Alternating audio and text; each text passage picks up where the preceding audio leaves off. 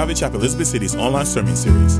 Join us this week for 2 Thessalonians chapter 3, verses 1 through 5 with Pastor John King. We're going to be uh, 2 Thessalonians, starting chapter 3 today. We'll be verses 1 through 5. I do want to say a little quick, a quick note about next Sunday's uh, food and fellowship. Uh, understand it is Super Bowl Sunday, but uh, we are going to also celebrate uh, Tim's birthday, Tim Bailey's birthday. So if you guys want to do something special for that.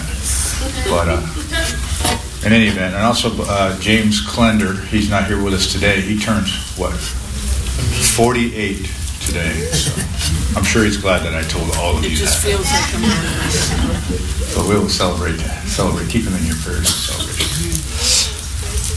Hmm. All right. Well, uh, you know, we got. I think after today, we'll have one more message, and then we'll uh, we'll have a, a break on the marriage retreat weekend, and then we will start uh, uh, First Timothy the following week. So, some of you that have asked for the uh, the Bible journals, I've been giving them out this morning. Just come see me if you signed up for one. But uh, uh, just a quick recap from last week. We uh, we saw that Paul was really helping us, I think, last week trace our steps to the cross. There was a lot of confusion regarding end times in the Thessalonian church at the at the time, and so Paul was coming back to his pastoral role, and he was encouraging them with uh, the truth and, and the fact that the, God's word is the truth and everything in his word is true and everything that, that God's word says about your salvation is true and the future hope that we have is true. And so we, as we said last week, we should believe it first of all and then guard it or protect it and then practice it. We don't want to get blown off course in this crazy world uh, that whatever ship you're on in life, you know, with all its storms and, and everything else, we don't want to get blown off course because we are in Christ and He has a plan for us and He protects us and He guides our steps. Even though we make our own plans, we know that proverb says He guides our steps. Now, today, Paul is going to. He's going to begin his concluding remarks in the letter. You know, if you read it, it's not a super long letter. And he's going to start with a, a very humble prayer request. And in this prayer request, he's going to, he's, first he'll start off to say, pray for us. So he's, he's willing to, you know, talk about the relationship once again between the leadership of the church and the congregation. And he asked for prayer that the progress of the gospel would move forward and also for God's protection along the way. And then he will challenge the Thessalonians to continue to trust God and strengthen the unity that they have in Christ. And so I'm just going to read the passage, a short passage today, verses 1 through 5 of chapter 3. He says, Finally, brethren, pray for us, that the word of the Lord may run swiftly and be glorified, just as it is with you, and that we may be delivered from unreasonable and wicked men. For not all have faith, but the Lord is faithful, who will establish you and guard you from the evil one. And we have confidence in the Lord concerning you, both that you do and will to do the things that we command you. Now may the Lord direct your hearts into the love of God and into the patience of Christ. Let's bow our heads. Father, we again thank you for giving us today your word, and we ask, Lord, that yes, we will. We'll have an answer to Paul's prayer that we would uh, direct, you would direct our hearts into your love and into the patience of our time as we await for your return. And so, Lord, speak to our hearts this morning as only that you can. Guide our thoughts. Help us to take in the things that we need to be nourished by your word, to be washed and cleansed by your truth. We, we ask and pray this all in Jesus' precious name. And all of God's people said, Amen. Amen. Well, Paul, as I said, he starts out it's really a two two parts of this message. First of all, he has a prayer request, and he's going to ask for progress and protection. Um, you know, when a leader uh, such as Paul is willing to admit his need, you know, sometimes we see these apostles and I got to say, sometimes we see our leaders in the church as uh, you know something uh, other than human and not needing necessarily prayer. After all, you know, you're always spending time with God. But Paul, this great apostle, said, you know, I need prayer. And what he's doing in saying that is he's he's showing leadership. You know, and, and it's been said, uh, famously said by John Maxwell, that everything rises and falls on leadership. And a good part of the leadership of a person in, in authority, if you will, is their willingness to be humble and admit their need for prayer and their need for guidance. Um, and so Paul, he says, finally, brethren, pray for us. Now, he uses the word finally, but you guys know Paul, and you also know your pastor sometimes. When he says finally, he doesn't really mean finally. because he's just, what he's doing is he's transitioning. And he's coming to another topic. And so he says, pray for us. Just by review, well, what is prayer? Well, the most basic definition of prayer is simply talking to God. Prayer is not meditation or passive reflection. It is direct ad- address to God. I mean, you know, He has given us the boldness to come to His throne of grace by His by His sacrifice on for us. And so we have a direct line with God. You don't have to go through an intermediary. It's the communication of the human soul with the Lord who created the soul. Prayer is the primary way for the believer in Jesus Christ to communicate his emotions and his desires with God and to fellowship with God. You guys already know that. We come before the Lord and we just we can tell him everything. There is nothing we cannot say to God in our prayer time, in our private prayer time. Sometimes we have to use discretion how we pray publicly, but in our private time, in our prayer closets, there is nothing we can withhold. And He loves, He loves for us to pray. He loves for us to come before Him. One thing we've learned about the Apostle Paul is that he's a prayer warrior. I mean, we talk about prayer warriors, and there are many here today. Um, and to the degree that he lives and breathes two things that we all need to make progress. You say, How do I move forward in my faith in Christ? And the number one thing is prayer, and the second thing is just about as just as important is the Word of God. And those two things are what you and I need to grow in our faith. We come together on Sundays for an hour or two to encourage one another, but that leaves the entire rest of the week, all of our home life, all of our work life, all of our ups and downs in life. And so we need prayer, and we have access to that 24 7. When you survey the prayers in Paul's letters, you find prayers of thanksgiving. You go, what do I? Sometimes we get so confused. What do I pray for? And so we take examples from, from Paul and from our Lord Jesus.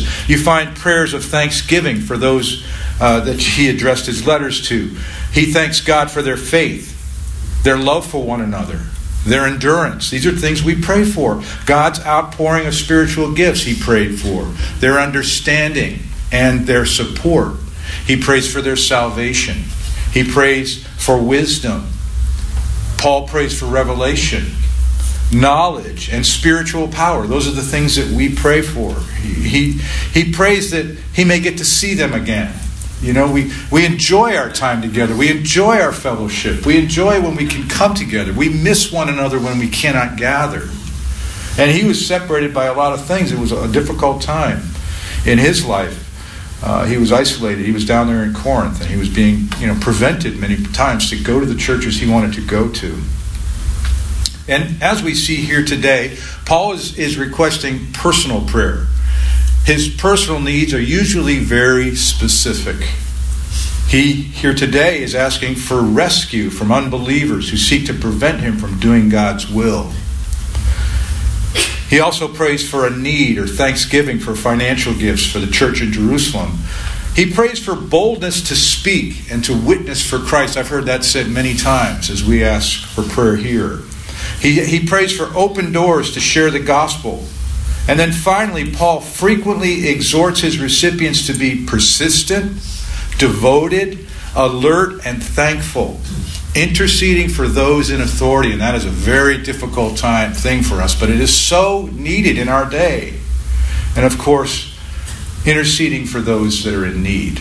And we have our prayer chains, we have our ways to communicate the needs in the body, and we try to do that diligently. But he comes in and he's now he's going to he's so he's, he's established that. Now he's we're going to talk about the nature of the request. He is asking for progress of the gospel message, the word of the Lord. He says that the word of the Lord may run swiftly and be glorified.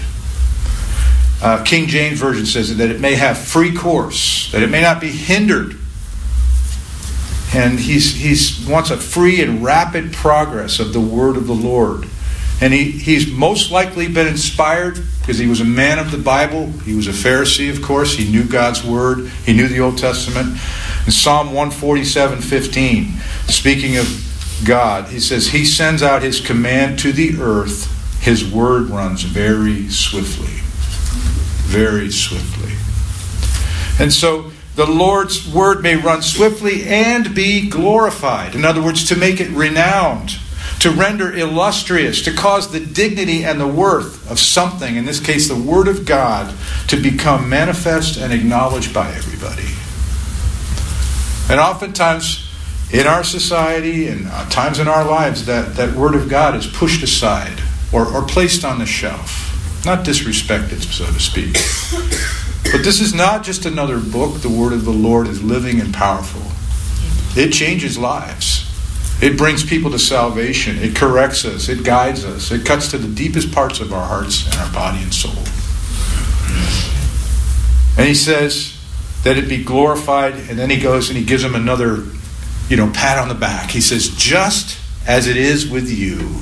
Now, Paul, he sees them, uh, we've used the term model church. A model church, Thessalonians, are a model church because they respond the way they should respond to persecution. They don't give up, they don't quit. And so we ask the question imagine what would happen if the Word of God ran unhindered just in all of our churches in our free society. Because we know that not all of our churches now, these days, are exalting God's Word. It's being held back and, and restricted in some cases, or parts of it are being chosen and other parts are being discarded. But imagine if it ran unhindered in the churches of a free society such as ours. We know that the persecuted church in places such as China, the word of the Lord is very restricted. Yet it continues to move and go through the lives of people who are willing to sacrifice, to be sent to prison, they are willing to commit entire books of the Bible to their own memory because they know they may not have access. They will take pieces of Scripture and they will treasure it because they love God's Word. And, you know, in a sense, you see, well, the Lord is, is not, uh, his, his Word is coming true. When you say something like this, that Paul is praying that the Word of the Lord may run swiftly, and then also knowing what the Lord has said in Isaiah 55 11, for instance. He says, So shall my word be that goes forth from my mouth. It shall not return to me void, but it shall accomplish what I please, and it shall prosper in the thing for which I sent it. So, if that's the case, why do we need to pray? If the Lord has already determined that His word will prosper and that it will go in the way that He desires. Because when we ask that question, now we step into God's will and God's sovereignty. And we dare not question it in a negative sense because we don't understand it fully. The effects of God's word on people, we know that it either draws them to respond to his grace and mercy or they harden their hearts to reject it. As he said later, not all have faith. But it doesn't ever take away our responsibility to sow the word and to teach the word. And we do this by taking his promise of faith and with prayer. The Apostle Paul saw no conflict between saying God is in control of everything, totally sovereign over everything, and that you and I should also pray. And so we just let it go. We let it, we leave that with the Lord. We know that His Word's going to accomplish what it will, but we also know what our responsibility is. Amen? Amen. Notice, though, the primary request is not what we see in our world sometimes in today's modern church movements. It's not man made progress and promotion. Church programs, entertainment, and guided experiences, they, they are not the type of progress compared to getting the Word of God out into the hearts and minds of His people by teaching and preaching God's Word. Warren Wiersbe, one of my favorite uh, uh, commentators, he said, Too much Christian work these days is accomplished by human plans and promotion, and not by the Word of God. We trust our programs and do not publish the Word of God. The universe was created and is sustained by the Word of God. Surely His Word can accomplish His work in this world. But the preaching of the Word in the pulpit has too often been replaced by the entertainment of the world on the platform. He quotes uh, Donald, Dr. Donald Coggan, who was the Archbishop of Canterbury, I don't know how long ago, but he said this of Christian pastors It is their task to feed the sheep not to entertain the goats. So.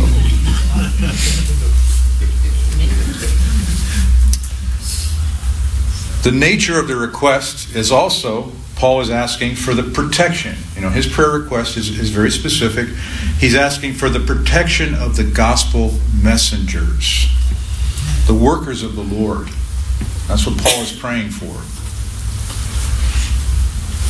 And he says, and that we may be delivered from unreasonable and wicked men. To be delivered is to be rescued, to be preserved from. Yes. We know Paul has been using this phrase all throughout the letters of Thessalonians, and he's using it in regards to the fact that the whole church will be rescued from the wrath of God. The whole church will be taken, whether in the grave or alive at that time, before the great tribulation. And yes, we'll be rescued.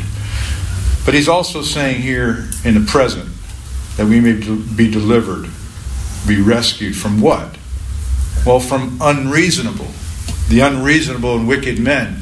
To be unreasonable is to be out of line, it's to be out of place. It is men and women capable of capable of outrageous conduct. He also says from wicked men. Now, the word wicked uh, is often points directly to Satan this, this poneros, the evil, wicked, or bad. And there are those that are, as the NASB says, perverse and evil men. You see, Paul needed prayer as much as anyone needs prayer. His journey from city to city and town to town was difficult and often very lonely. It was full of persecution and toil. And he was writing his letter from Corinth. Now, as he was writing it, if you wanted to know the present time, what was going on, you could read in Acts 18 the things he was going through it there at Corinth, even though he spent a year and a half there. But he and his companions, um, they, Paul would speak in the synagogue every Sabbath. Every Sabbath when he came to Corinth. And he testifies that Jesus Christ is Messiah. Now, if you, if you know anything about what that would be like, uh, maybe you've seen uh, the, the show The Chosen and how these, these Pharisees were, you know, how they, they portray their, their anger and their, and their, you know, their, their angst to anyone who would proclaim the gospel, especially Jesus Christ in their midst. And they planned pretty quickly to have him put to death. Well, the same thing was happening to Paul. He would go on the Sabbath, he would always go to the to Jews first and then to the Gentiles. And it says in Acts 18 that when he testified that Jesus Christ is the true Messiah, that they opposed him and they blasphemed. Now, this gets old after a while. You would you would have to believe that this would kind of wear on you after a while. If you if you were one uh, to do something, you know, come say you you came to a place uh, it's hard to imagine, I suppose, but if you're going to a place, this is God's people, uh, you know, in the sense of the Jews and, and national Israel, if you will, and they're constantly spitting and coming against them. In fact, that's what Christians in, encounter even today when they go over to Israel from, from the Orthodox Jews. They will literally spit on them and curse them because they claim that Christ is Messiah. And so you got to have a special calling to be sent there. But, you know, here he was. They opposed him and blasphemed him. So he's asking for prayer. He was even eventually hauled before the judgment seat, you know, put in a public place to be judged. Um, and, and even throughout that, you know, if you read Acts 18, I don't want to go too far off on this, the Lord Himself encouraged Paul. I would encourage you to go, just to go read that. If you're being discouraged in your calling and whatever the Lord has for you, go read that. Acts 18, verses 9 and 10. Because when he was writing to the Thessalonians, he was going through this persecution, if you will, mild persecution there in Corinth. He was being opposed. So he says that we may be delivered from unreasonable and wicked men. And then he says this For not all have faith. Not all have faith. Not everyone is a believer. Not everyone will be a believer. We don't know who will. We aren't the ones who choose who will be or not be believers. And one of the sad realities of the Christian life is that so many, and so many of our dear friends and loved ones have no interest whatsoever in knowing about Jesus. They have no interest in talking about life after death. Somehow, the culture has talked us into this idea that if you talk about your faith, you're engaging somehow in politics or whatever. If you stand for things that are morally wrong in society. Now you've become political. And it's just simply the fact that people just have no interest, and that is that's very uh, disturbing, as you all know. And some are even hostile and actually come against the gospel. You know, you see the vandalism that takes place. You see, uh, unfortunately, shootings. You know, unfortunately, we have to have a safety team here at our church, and like many churches. And that's why Paul calls them unreasonable and wicked. You have to be not only unreasonable, but wicked to want to go kill a bunch of people that are, are gathering peacefully in our free society.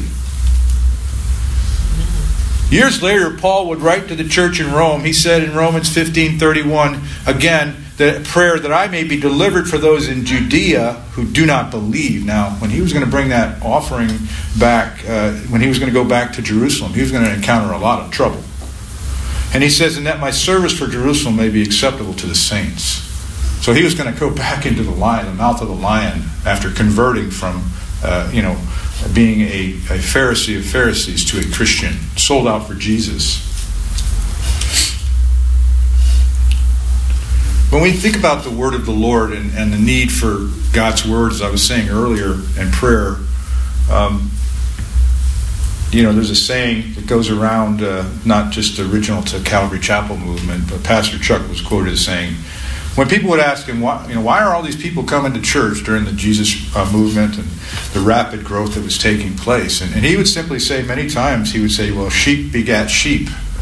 In other words, you know, uh, we share in the belief that when God's Word does the work in our lives, then God gets the glory. Because Chuck didn't have an answer, uh, he didn't know the secret sauce.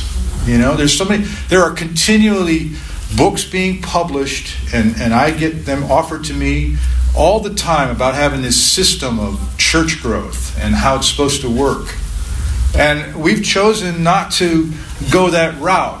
You know, we want to make accommodation to the degree that we're welcoming to our, you know, we're relevant, we're welcoming to our culture here, but we still believe that you guys come to church on Sunday because we teach God's Word. Amen. That's why you come out, and that's why you invite your friends to come out. And so the Lord is the one who, first of all, gets the glory, and He's the one who provides the increase.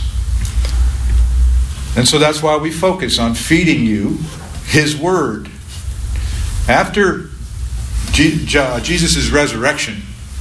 You guys are familiar with John's gospel. It records the famous scene, right?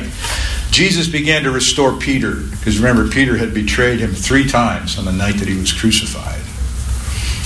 And I don't have a slide for this, but you, you know the story. It kind of goes John 21. It says, So when they had eaten breakfast, Jesus said to Simon Peter, Simon, son of Jonah, do you love me more than these? And he said to him, Yes, Lord, you know that I love you. And he said, Well, then feed my lambs. And then he said to him again a second time, Simon, son of Jonah, do you love me? He knew he knew Peter, okay? Sometimes the Lord, he just knows our hard head, right? Simon, son of Peter, do you love me? Yes. He said, Yes, Lord, you know that I love you. Actually, it was Simon, son of Jonah. And then he said to him a third, or after he said that, after Peter's response, he said, Tend my sheep. So feed my lambs, tend my sheep. And then on verse 17, he said to him a third time, Simon, son of Jonah, do you love me? And Peter was grieved because he said it to him a third time, Do you love me? And he said to him, Lord, you know all things. You know that I love you. And then Jesus said to him, Feed my sheep. And so Peter would go on to preach the gospel, and, and, he would have a ministry of bringing God's word to God's people and to the world around him. And that call has not changed. That's not only my job, it's also your job. But as the pastor of the church, as a leader, again, this is sort of Paul's framework here. He's talking about the relationship between leaders and, and congregants, if you will. My job is simply to do what God has called me to do, and that is to feed you guys God's word. And I get fed at the same time as well, by the way. It's not like, oh, I have it all. I feed you, and, you know, I don't need to eat. No, it's not like that at all.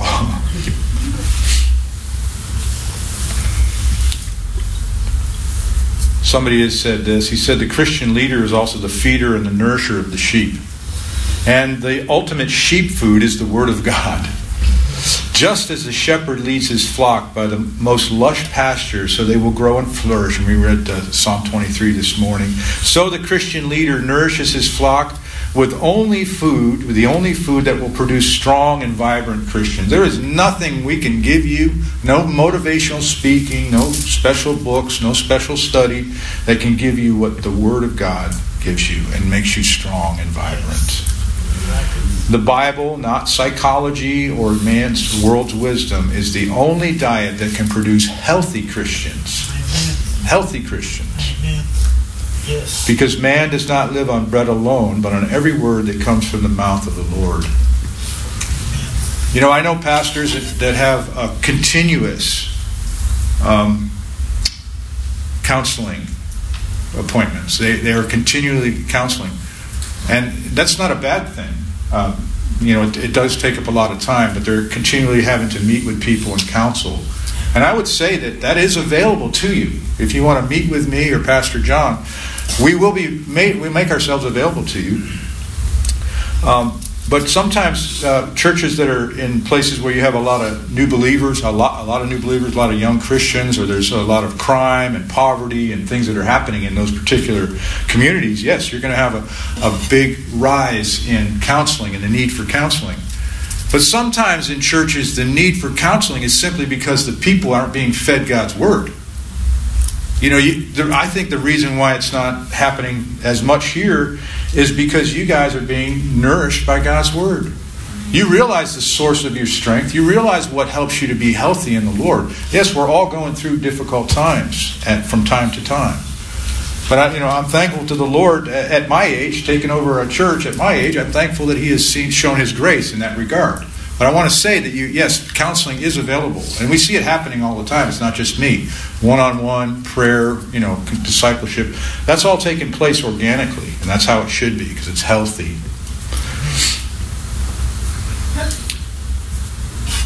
Paul expressed the need to pray for deliverance from those who come against the work of the Lord.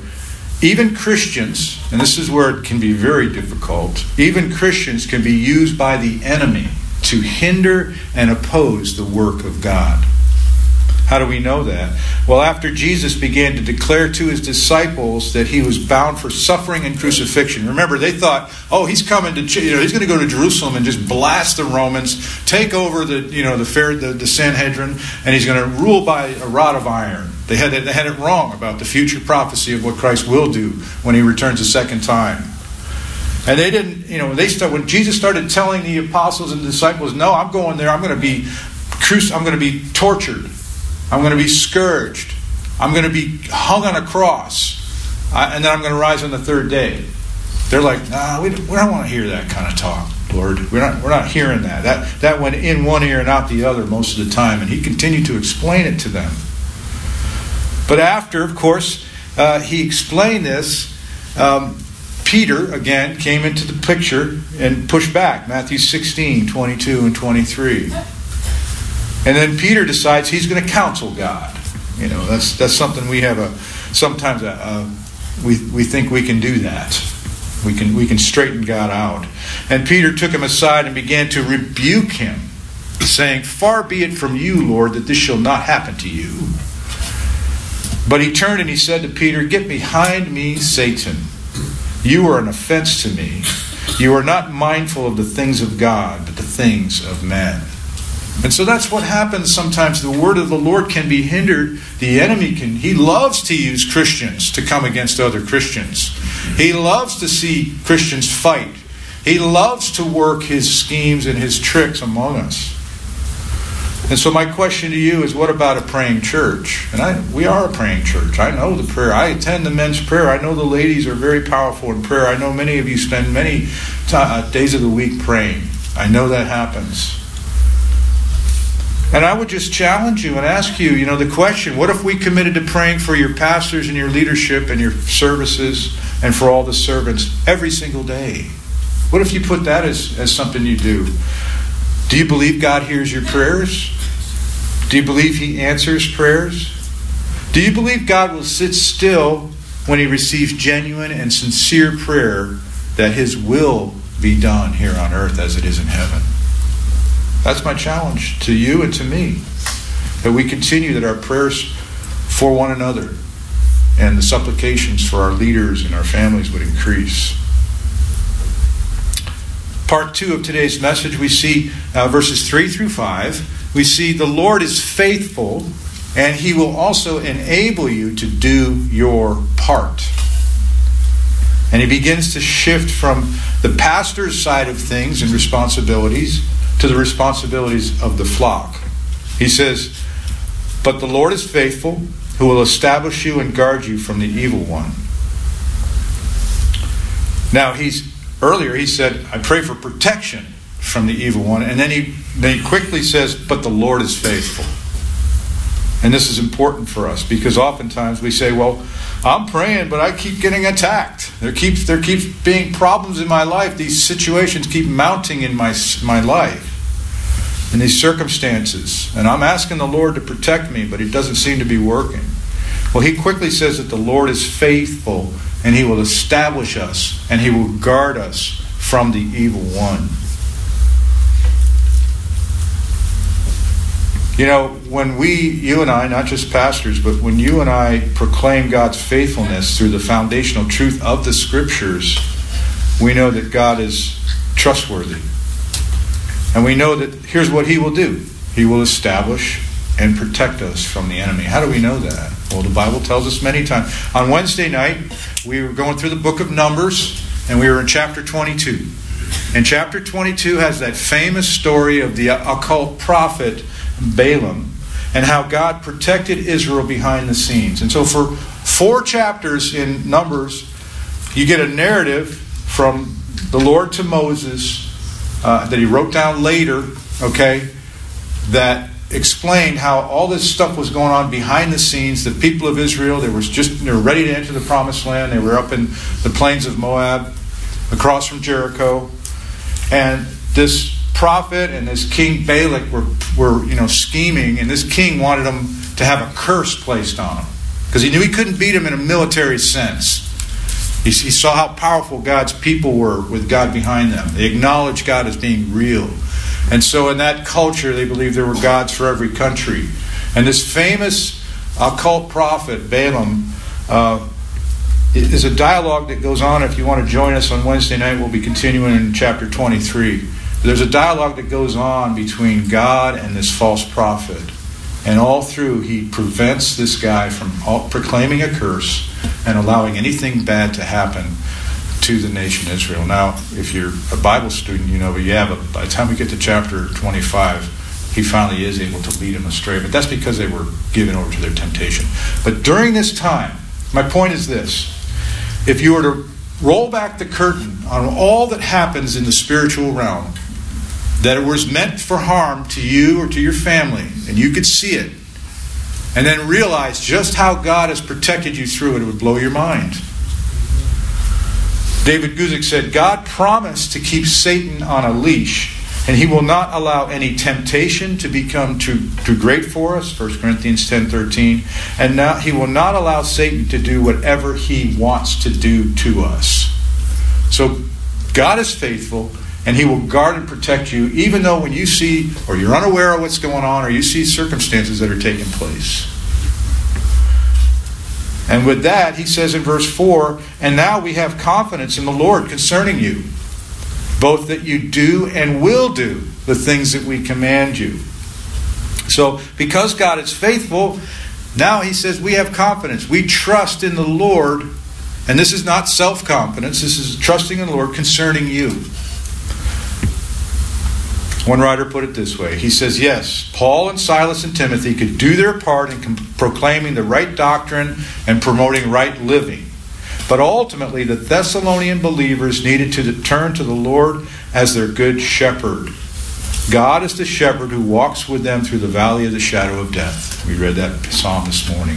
Who comforts his people by his rod and his staff, and who provides for them abundantly. And in the presence of their enemies, again, he, even in the presence of our enemies, the Lord is protecting us and guiding us. While the devil roams around the earth seeking somebody to, to devour, believers can resist him by trusting in God alone to perfect, confirm, and strengthen and establish us. And then he says, going through that, he says, that you do and you will do the things we command you. Now, he's using a military term. But he's doing what God has called him to do. Jesus, in the Great Commission, he said, Matthew 28, Go therefore and make disciples of all the nations, baptizing them in the name of the Father and the Son and the Holy Spirit. But also, the other command for that, we remember that part, but the teaching them to observe all things that I have commanded you. And so that's why we, you know, we have the Bible and we see, uh, you know, in the relationship we have with Jesus, we're reminded that there are do's and don'ts. Okay, there's not. It's not like you can do whatever you want. We are led by the Spirit, and so as we go through the Word of God, we see what He has commanded us to do.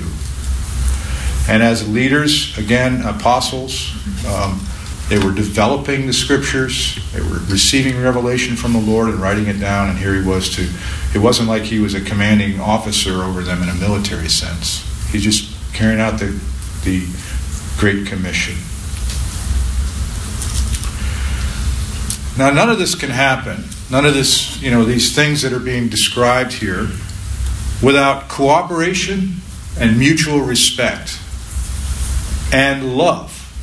You know, let's not forget the, the most important thing. It's not like we have this sort of business arrangement in a church, right? You do your part and I'll do my part. It has to be done in love. And it is true that I, I have a role to play, but you also, each and every one of you has a role to play, and your part. And that needs to be understood from his perspective. Ephesians 4 11 and 12, to him, uh, and he himself, God himself, gave some to be apostles, some prophets, some evangelists, and some to be pastors and teachers, for the equipping of the saints, for the work of the ministry, and for the edifying of the body of Christ. So that's, God has given that. But mutual respect fosters cooperation when we apply God's standards. You know, we have to, we've said this before. Um, Paul, in 1 Peter 5, uh, this is a bit of a review because it keeps coming back because it keeps being needed to be said, apparently. Not necessarily here, but all of us in general. The elders who are among you I exhort, exhort I am a fellow elder and a witness of the sufferings of Christ and also a partaker of the glory that will be revealed. Shepherd the flock which is among you, serving as overseers, not by compulsion, but willingly, not for dishonest gain, but eagerly, nor as being lords over those entrusted to you, but being examples to the flock.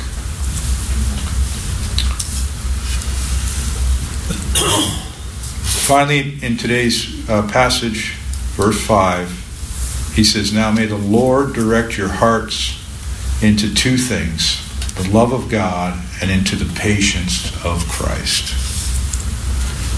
To be directed is to be made straight, is to be guided, is to have the hindrances removed. This is a prayer that we should pray for one another, that whatever hindrances that the enemy tries to pile in front of us or circumstances in life, that that would be removed and that we would have our hearts directed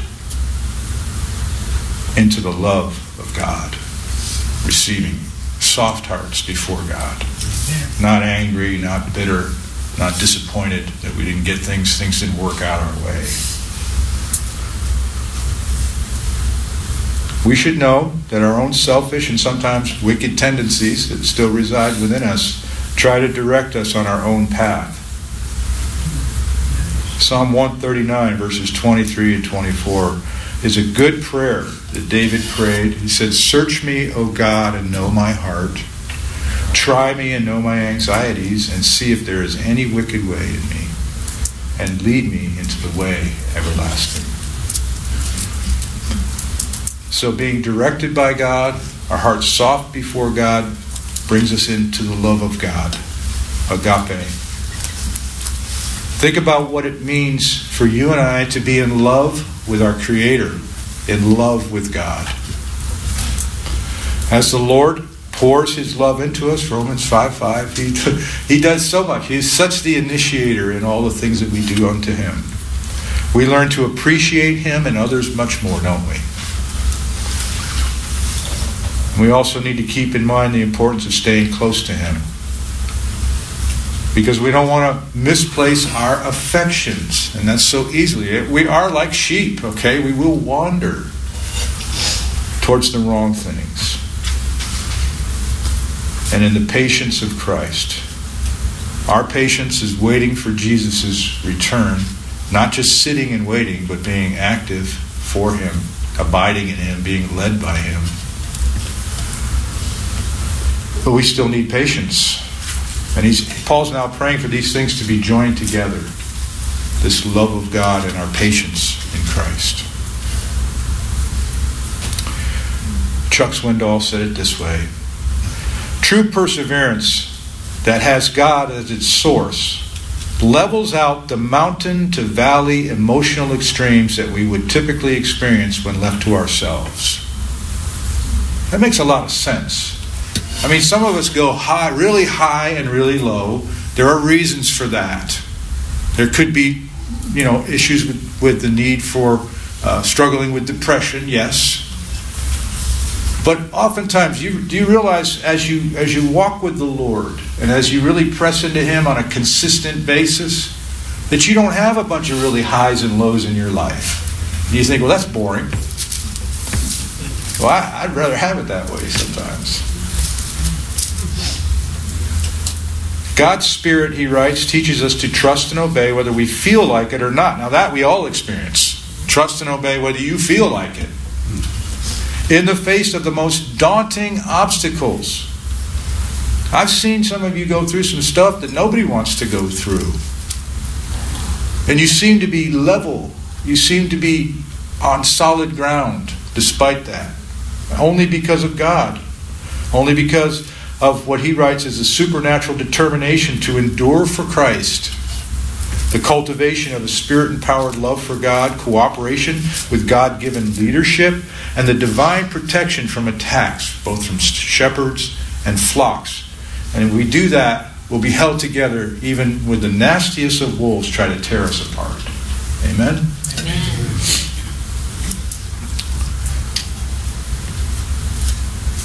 Let me close by saying this. I, I, I, thank God that each of you, for the blessing it is of being a leader, and this is not a goodbye uh, speech, okay?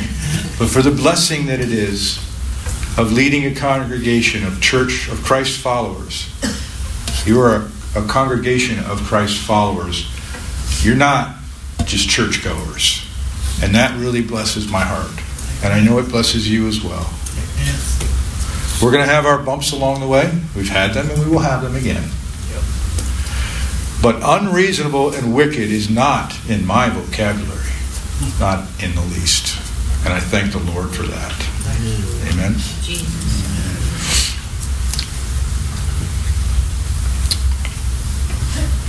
as uh, Chris and Bethany are going to come up and lead us in the final song, I just want to recap four, four things if you're taking notes. Uh, I think this is good. We have a handout that goes with this as well.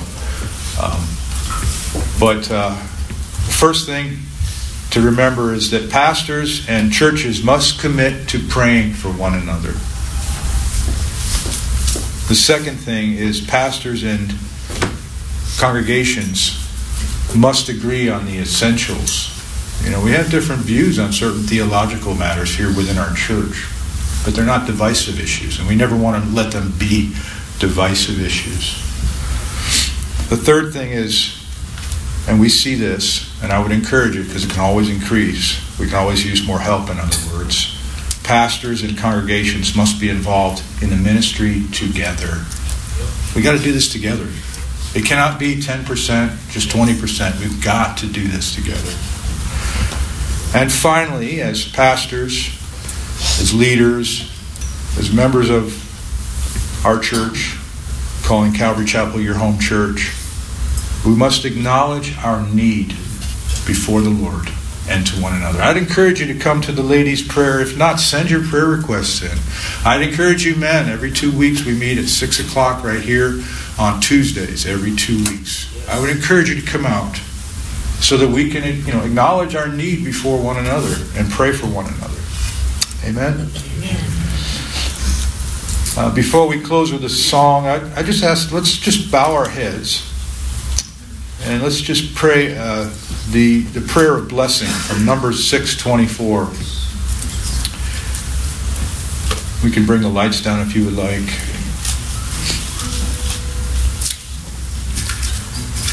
The Lord bless you and keep you. Thank you, Lord, for guiding and protecting us from the evil one and promising that nothing can separate us from your love. The Lord make his face to shine upon you. Thank you, Lord, for your divine favor that brings your loving response to our genuine needs and prayers. And be gracious to you. Thank you, Jesus, for the blood applied to our salvation, delivering us from sin and death. The Lord lift up his countenance upon you. Thank you, Father, for turning your face towards us as we seek to walk by faith and give you peace. Thank you, Lord, for the peace we have with you in our Lord and Savior, Jesus Christ. Go before us now, Lord. Guide our steps. Draw us to the love of Jesus Christ Yes. and the patience, Lord, Yes. that we need each and every day.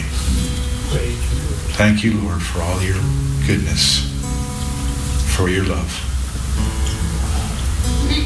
Go before us now. We pray in Jesus' name, and all God's people said. Thank you for joining us today for Calvary Chapel Elizabeth City's online sermon series. Join us next week as we continue through the Bible, book by book, verse by verse, line by line. God bless.